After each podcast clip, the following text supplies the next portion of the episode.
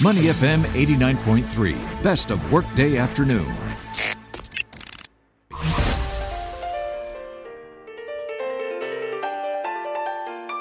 The Soul of Business with Clarissa Montero on Money FM 89.3.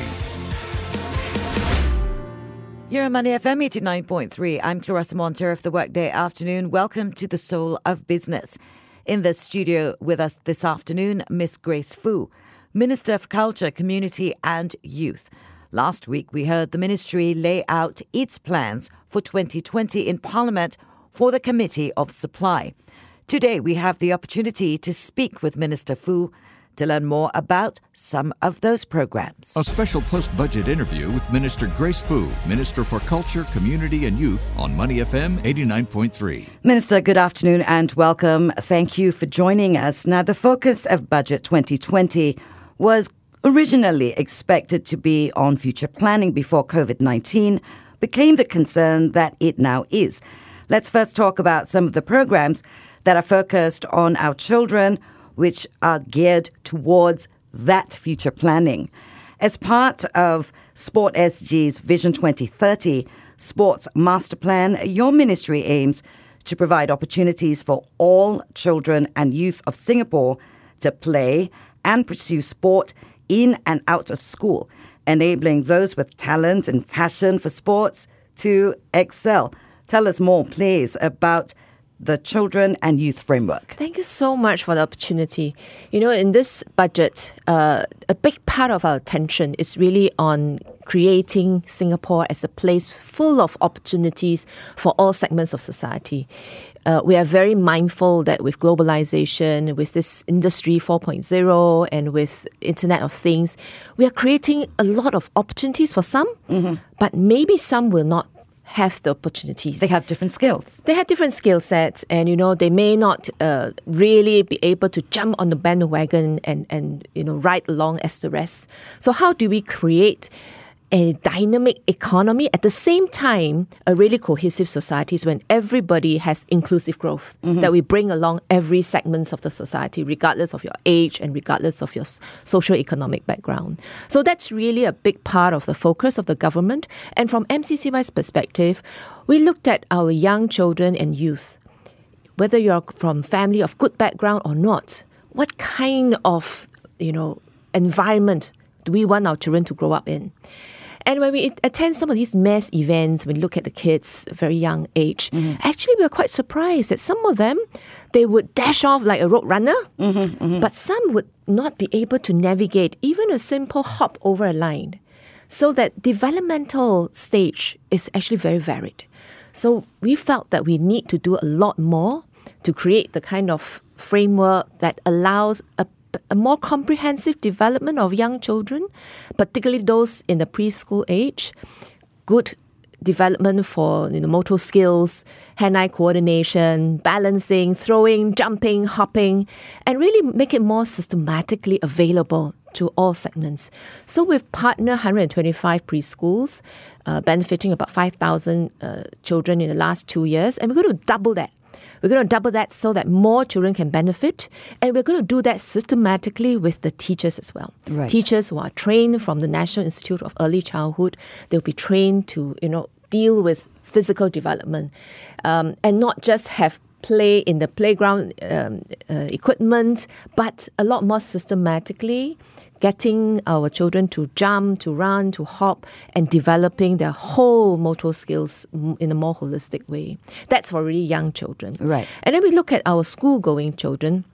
Again, many of them would prefer to pursue certain sports, but that, that's not offered in their schools. Sure. Or they are really not that good enough for the school team but they just want to participate in the school in the sports that they like.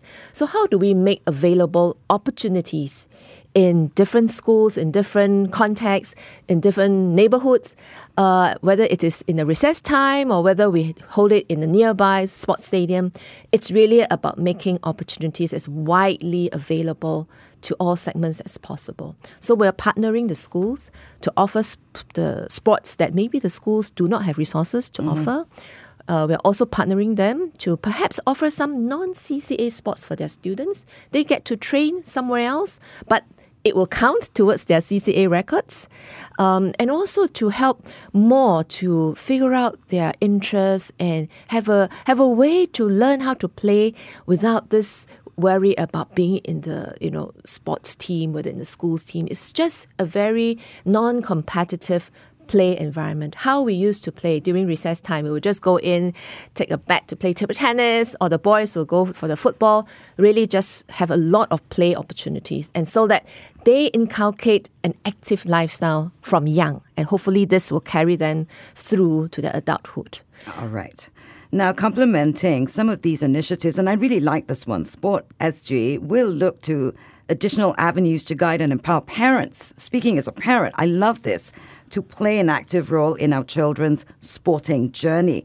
How important do you think this parent child involvement will be to the success of these programs and the success of Singapore? Ah, absolutely important. Don't we know how how much influence parents have on their children, right? Right. Not just in sports, but in many other ways, you know, in what we eat, in the diet that we have, the lifestyle that we live. So to have that lifestyle inculcated from young, we know that parents would be a very important stakeholder. And we like to work with them. We'll give them resources, we'll give them a website to go to so that they can get information about sports and young children. How do I have safe sports for children of that's appropriate for their ages? Uh, and also where can I get that kind of um, sports being offered. So these are all resources that we think are very useful, and we're going to organize workshops and events that will hopefully have parents bring their children along, and we can have the whole family going through these activities together. It's really about creating a very strongly bonded family through sports. We believe that sports is this wonderful avenue that really can bring people together, lots of wonderful memories. Plus, it's a great way to develop confidence in the child and also a physically fit body that's great for Singapore's future. Okay, we're speaking to Ms. Grace Fu, Minister for Culture and Community and Youth. Now, this is on the other end of the spectrum. We've talked about our youth, we've hmm. talked about our children. Hmm. One of the concerns that I think all of us have is by 2030, one in four Singaporeans will be at or above the age of 65. We will have 900,000 seniors. I, I might even be one of that I, number. I, I am going to be one of them. 2030, we're going to be that one in four. Uh, and indeed, I think we have to prepare ourselves for that. That, society. Yes. And that can be a society when um, the aged or the seniors can live actively, physically, they can be socially engaged, and we like them to also to be mentally positive about aging. Um, and so what we like to do, it's really for them to be actively involved again through sports. And how do we do that? We would like to see our our seniors having little groups of exercises, um, you know, groups for exercises near them. So they don't have to travel far away for that, and to in order to have that capacity to offer various sports or exercises, whether it's in Zumba, whether it's in yoga, we need lots of volunteers mm. in order to mm. sustain this on a long term basis. And we hope that we are able to attract the younger seniors, those that are in their 60s perhaps, to perhaps train to be an instructor, train to be a leader, equipped with certain fundamental skills in leading a group in exercises, and to organize them wherever they are. Okay. So that we can spread the opportunities all over Singapore in many, many dots around the country. The idea is really when we work, we exercise together, we are socially engaged with one another, we have friends, then we emotionally also will be happy. And that's very important in aging. Um, it's not just about exercising in solitude, it's about getting into a group so that we are also socially connected. right. And that's important for our mental well being. Is this where the Team Nila Silver Champion Scheme comes into Absolutely. Okay, so for the Team soon. Nila Silver uh, champions, what it means is that for those that are 60 and above, we'd like to give them special training, perhaps even through our WSQ or Skills Future framework, Mm-hmm. sufficient skills for them to know basic, you know, uh, life savings, basic um, um, emergency preparedness skills, basic uh, exercise and sports science uh, to equip them to be leaders and facilitate such exercise groups around. Right. Uh, we also like them, if, if they're not interested in the sports science part of it, Mm-hmm. they can also help us to do outreach, to reach out to more seniors, to encourage them to come forward, to participate. They can also be teaming up with our Team Nila youth and and you know organize large scale events where we can you know hold it for the families and we can have children to come in and play. So actually sports is a wonderful platform for really all ages and all family background to be involved in a meaningful way. A sporting nation is important for a resilient nation, for a confident nation. So we think that sports is, can play an important role in preparing ourselves for an aging uh, society. So I shouldn't be worried about being this one in four. You should be rejoicing, you should be celebrating, and you should be really enjoying your life. Active in sports, active in social life. And that's really what we like to see all of our seniors doing. All right. Now let's turn our attention to something that I think is going to be a little challenged this year in uh, 2020 volunteerism and giving. Now, your ministry initiated uh, the SG Cares volunteer centers in 2018. Um, there's been some positive outcomes that the VCs have achieved. There were six in at the end of 2019. There are plans now to appoint eight more. Tell us what do you want to achieve with with this expanded so number? Actually, it started off with quite an ambitious goal of having you know two in three Singaporeans volunteering, Mm-hmm. because we think that for a population to be involved in the society in the country is a way of creating strong identity. Sure. Yeah, and volunteering is, is a it's a great way to start being involved. Mm, right, mm. and I think it's it's also f- it's a great way for us to start establishing relationship between people because when you start caring for people around you and the empathy, I think it's it's a beautiful relationship that's being formed on, Sure. on a very local basis. So we want Singaporeans to volunteer, but we ask ourselves, where do they go? If I want to volunteer, where do I go? And we have also heard stories about how you know some rental blocks families families in rental block will get several groups visiting them over And some will have none. Christmas, and some have none. Why? Because they are not organized well enough Right. uh, in a local level. Right. So the volunteer centers is really to try to first of all encourage more to volunteers, establish a network between all the serv- social service agencies and voluntary welfare organizations on the ground, get a network going so that they know each other and know how to leverage on each other's strengths and resources and not duplicate. Mm-hmm. And also to try to build up some capacity to manage volunteers because it's one thing about asking people to come, come, come volunteer, but if they're not giving given very vo- meaningful voluntary work, it's not going to be very sustained. If Sure. you come in, if I'm you know a, a very well trained, uh, well experienced uh, person, but you ask me to carry chairs. Perhaps I won't be interested too much, right? So, how do you match the skill sets, expectations of the volunteers? I think it's an important part. So, what we have done really is with the two uh, VCs and then the four altogether, it was six now in last year, it's really to get that network going. They understand the local needs better and they're able to match the volunteers better and organize the volunteers better. So, in, in these pilot centers, we have seen the number of volunteers increasing the programs for the needy in, in the surrounding areas increasing. They are able to serve them much better. And we hope that with these good results, we're able to propagate to other parts of Singapore because every town has its unique requirements because the demographic, the profile of residents are different. Right. So we need to customize, we need to tailor the program for the local um, communities. So we like to expand that.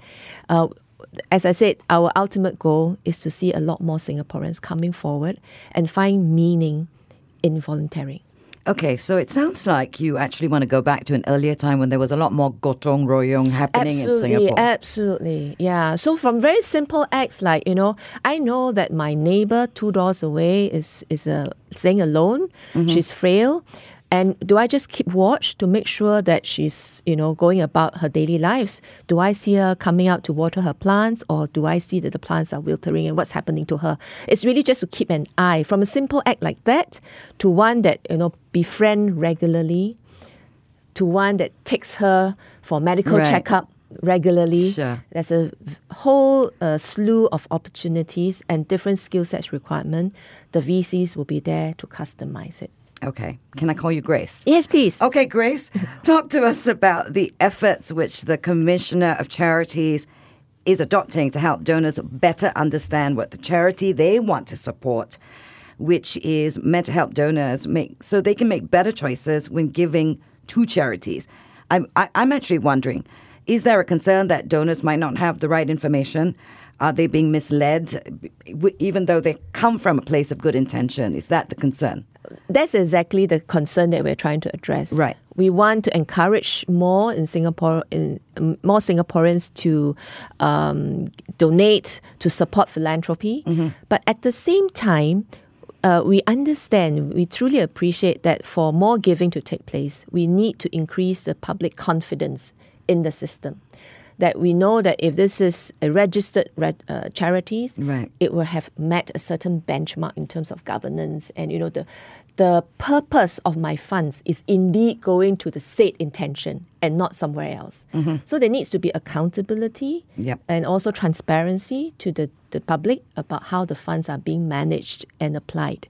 So that's what Charities Commissioner is trying to do is to bring to the fore, to the foreground certain important information about charities. We're starting with the IPCs first because these are the ones that tend to be the larger ones. They take more donations from the public.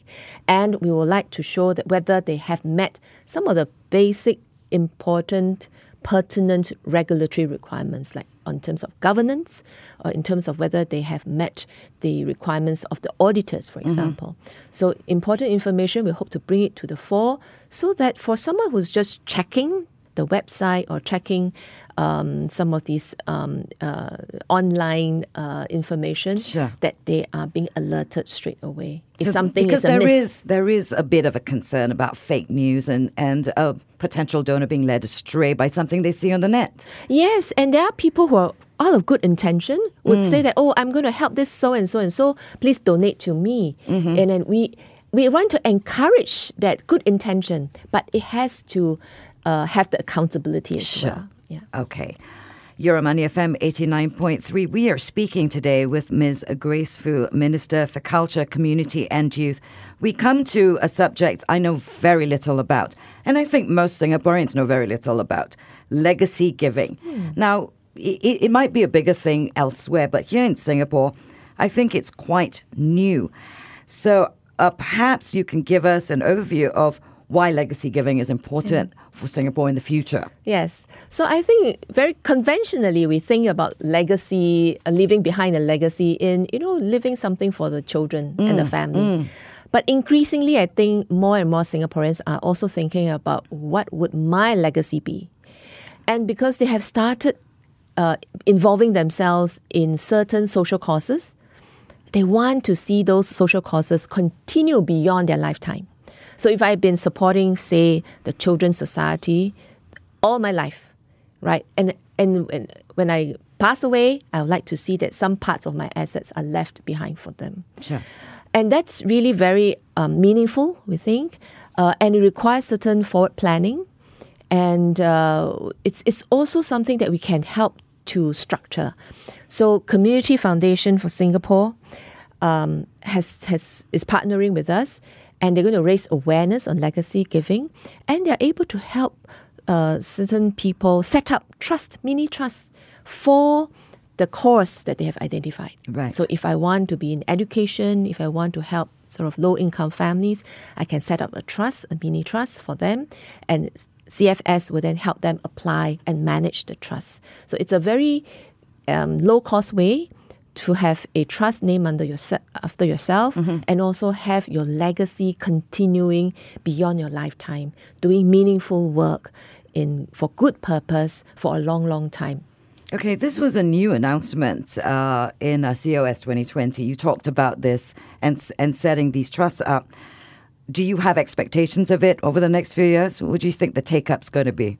Well, CFS has been working in this sphere for some time. I think they have some target, but I think we are at the early stage. We are, at, as you said, you know, mm-hmm. the awareness is not there. So I think our main focus is to create awareness and start people thinking about it. Right. And I think we are seeing a generation of of Singaporeans who have done well in their lives I think Merdeka generation, for example, is mm-hmm. quite different from the Pioneer generation.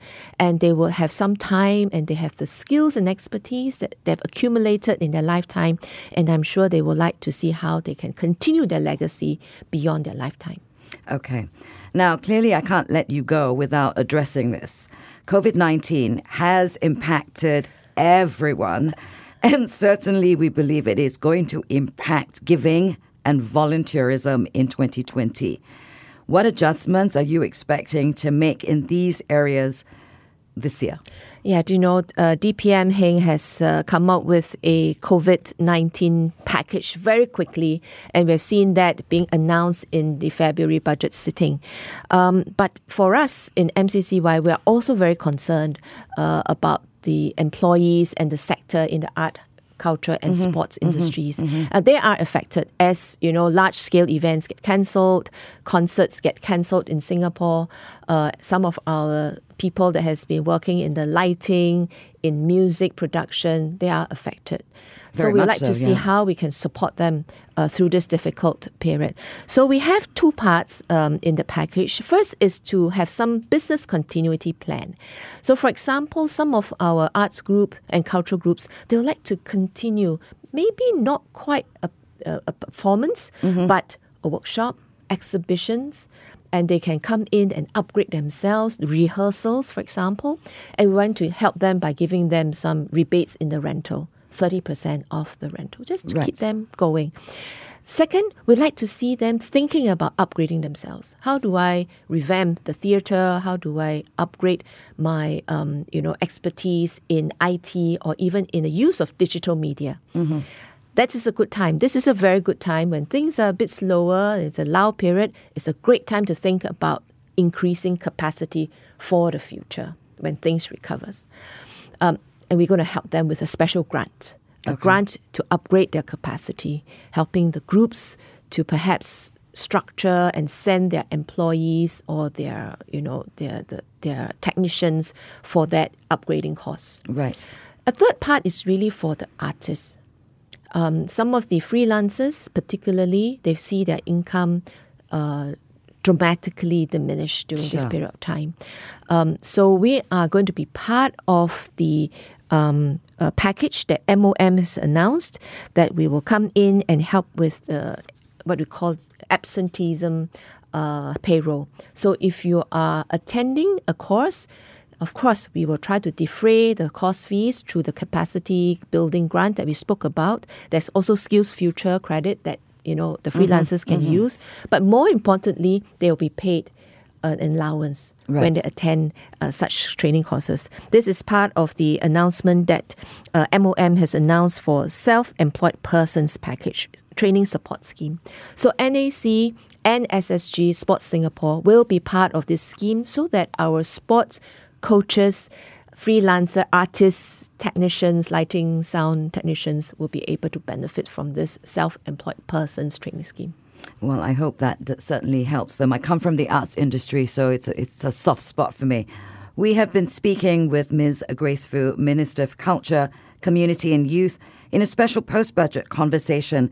Minister, again, thank you for giving us the time today. You are on Money FM 89.3, Singapore's most influential radio station. To listen to more great interviews, download our podcasts at moneyfm893.sg or download the SPH radio app available on Google Play or the App Store.